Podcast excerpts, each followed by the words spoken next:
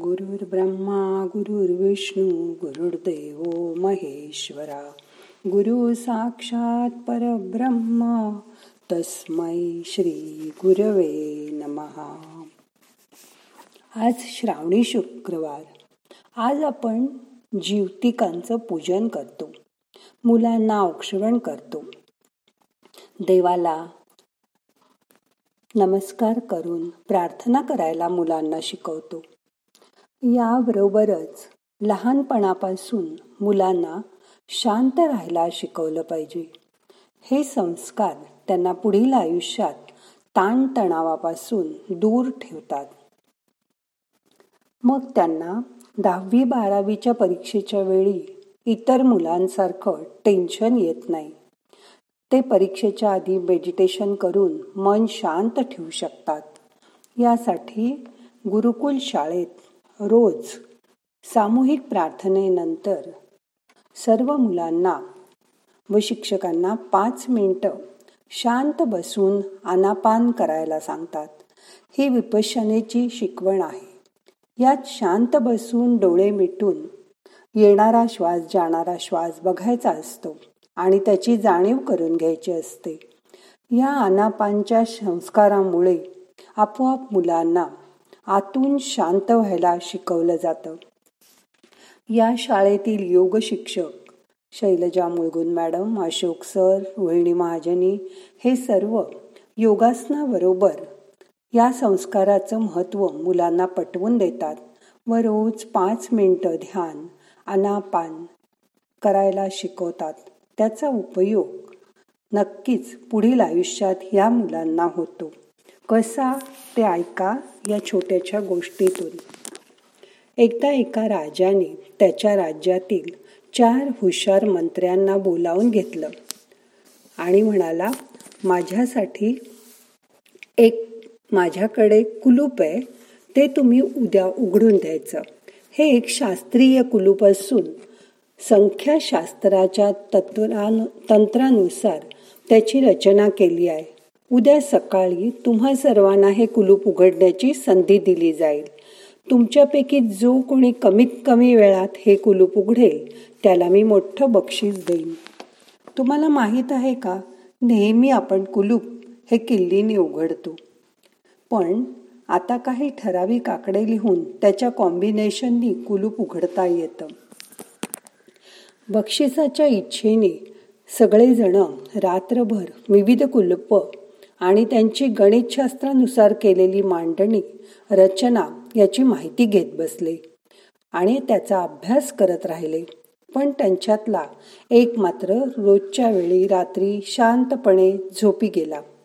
दुसऱ्या दिवशी ते मोठं शास्त्रीय कुलूप आणून त्या चौघांच्या पुढे ठेवलं. कुलपाच्या त्या अवाढव्य आकाराने सर्वांना आश्चर्यचकित केलं. त्या सगळ्यांनी आपली टिपणं परत परत तपासून पाहिली. आणि एकेकाने त्यानुसार कुलूप उघडते का? ते त्यांनी प्रयत्न करून बघितलं. पण जो रात्री शांत झोपला होता तो मात्र सर्वात शेवटी आला. तो केवळ कुलपाच्या बाजूने एक दोन गोल फेऱ्या मारून आला. त्यांनी नीट बघितलं. तर ते कुलूप बंद केलेलं नव्हतं. हे त्याच्या लक्षात येतात त्याच्या आश्चर्याला पारावार उरला नाही. त्यामुळे कुठलीही शास्त्रीय आकडेमोड न करता त्याने केवळ हुकमधून सोडवून ते कुलूप अगदी सहज उघडलं. राजा खुश झाला व त्याला मोठं बक्षीस दिलं. इतर इतर तिघांनी मात्र कुलूप उघडण्याच्या उत्कंठेपोटी ते कुलूप उघडे आहे का बंद आहे? हे तपासण्याची साधी तसदी सुद्धा घेतली नव्हती. पण सत्य मात्र हे होते की कुलूप मुळात बंदच केलेलं नव्हतं. एखादा प्रश्न सोडवायचा म्हणजे सर्वप्रथम तो नीट समजून घ्यायला हवा. आणि प्रश्न समजावून घ्यायच्या घ्यायचा असेल तर तुमचं मन शांत हवं. त्यात कुठलाही तणाव असून उद्विग्नता असून काम होणार नाही. ही शांतता कशी मिळवाल? तर तुमच्या विचारांना केवळ साक्षी भावाने पहा. त्यांच्याशी स्वतःला जोडू नका. त्यात इन्व्हॉल्व होऊ नका. तुमच्यासमोर जणू काही मेघ आहेत. अशा दृष्टीने विचारांकडे बघा. विचार येतील आणि निघून जातील. पण तुम्ही त्याच्याबरोबर वाहत जाऊ नका. केवळ साक्षीभावाने त्यांना बघा. जीवन हे एखाद्या कुलपासारखं असून आपला शांत सुज्ञपणा त्या कुलपाच्या चावीचे काम करतो. माणसाच्या मनाच्या तीन अवस्था असतात. जागृत अवस्था म्हणजे रोजची जागरूकता. स्वप्नावस्था म्हणजे रात्री स्वप्न पडतं ते. आणि सुषुप्ती अवस्था म्हणजे गाढ झोप. जागेपणी आपण सर्व पाहू शकतो अनुभव करू शकतो पण स्वप्न आपण पाहतो. पण आपण पाहतोय ते स्वप्न आहे ही जाणीव तिथे नसते. पण जागेपणी ती असते. मी स्वप्न पाहिले असं आपण म्हणतो. पण गाढ झोपेत हा स्वप्न पाहणारा मी पण राहत नाही. जे घडतं अगदी खऱ्यासारखं आत्ताच झाल्यासारखं आपल्याला वाटतं. आणि तसा भास होतो. उदाहरणार्थ पौर्णिमेच्या रात्री आपण चंद्र पाहिला आणि पौर्णिमेचा चंद्र पूर्ण गोल आहे असं म्हणलो. तर पौर्णिमेचा चंद्र हे एक ज्ञान व तो पूर्ण गोल आहे हे दुसरं ज्ञान. ह्या दोन्ही वृत्तींना एकत्र पाहणारा जो मी व त्यांना एकत्र जोडणारा कोणीतरी आत आहे. त्याची जाणीव. सकाळी जाग झाल्यापासून रात्री झोपी जाईपर्यंत तो मी सर्व प्रसंग पाहतो पण स्वतः तटस्थ राहून पाहतो.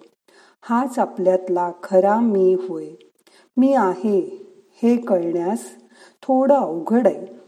हा मी म्हणजे प्रत्येक माणसाच्या हृदयात वास करणारा आत्मस्वरूप ईश्वर होय. आपल्या जीवनात आणि इतर घटनांमध्ये ईश्वराचीच सत्ता चालते. हे एकदा मानलं की ईश्वरी शक्तीने माणसाच्या जीवनाचा ताबा घेतला आहे. त्यामुळे असे नक्की होते. कर्तेपणाचा अभिमान हळूहळू नाहीसा होतो. तो ठेवील तसे त्याच्याजवळ राहणे हेच आयुष्य होऊन जाते. आणि माणसाचं जीवन मग निस्वार्थी कर्मानी भरून जातं. कोणतीही परिस्थिती आली तरी ईश्वरावरील निष्ठा कमी होत नाही श्रद्धा ढळत नाही सतत तो प्रसन्न राहतो. यात योग असं मानतो की माणसाच्या मनाचं विश्वमनाशी एकत्र होणं एकरूप होणं म्हणजेच योग. योग चित्तवृत्ती निरोध माणसाच्या मनात वृत्ती रूपाने सारखे तरंग उठत असतात. त्यामुळे ते विश्वमनाशी एकरूप होऊ शकत नाही. या चित्तवृत्ती थांबवणं त्याचा निरोध करणं एकदा जमलं की निर्विचार मनाचा अनुभव येतो. यात त्या माणसाचं मन विश्वमनाशी समरस होऊन जातं. मनाची शांत अवस्था येते. यातून ह्याच अवस्थेत ज्ञान भरलेलं असतं. यामधून प्रतिभा उदयाला येते. अंतर्स्फूर्ती जागी होते. समाधी आणि समाधान हे दोन्ही शब्दांचा अर्थ एकच आहे. सम्यक आधान म्हणजे समाधान. सम्यक म्हणजे पूर्णपणे आधान म्हणजे ठेवणे किंवा स्थापन करणे. आपला जीव म्हणजे तो मघाचा मी पूर्णपणे ईश्वराच्या ठिकाणी स्थापन केला. म्हणजे आपली इच्छा ईश्वराच्या इच्छेत विलीन होते. अशी जी मनाची शांत अवस्था तिला समाधान म्हणतात. जो खऱ्या अर्थाने ईश्वराच्या चरणी लीन झाला तो ईश्वराला प्रिय होतो. प्रेम ही एक मोठी गुंतागुंतीची उदात्त भावना आहे. तिचा उदय झाला की माणसाचं जीवन आपोआप निस्वार्थी होतं. ईश्वराला प्रेमाने भरलेला भक्त इतरांचा अंतःकरणात ईश्वर प्रेमाची ज्योत सहज पटवून देऊ शकतो. व हीच त्याची सर्वोत्तम समाजसेवा होय. आता तुम्ही सुद्धा तुमच्याबरोबर आणखी एकाला ध्यान करायला शिकवून त्याच्याही हृदयात ईश्वरी प्रेमाची ज्योत पेटवण्याचा प्रयत्न करा. मग आता करूया ध्यान. शांत बसा. हाताची ध्यान मुद्रा करा. हात मांडीवर ठेवा. डोळे अलगद बंद करा. मान पाठ खांदे सैल करा. शरीर शिथिल करा. आपण तीन वेळा ओंकाराचा उच्चार करूया. मन शांत करा. श्वास घ्या. ओ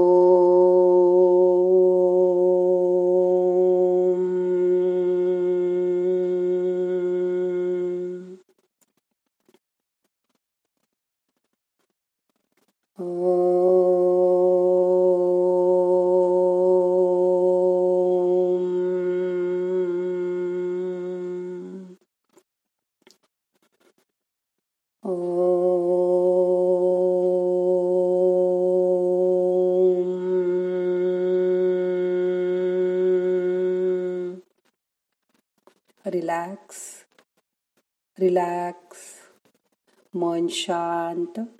आता यापुढे दहा मिनटं शांत बसून ध्यान करा. ना हम करता हरिक करता हरिक करता हि केवलम. ओम शांती शांती शांती.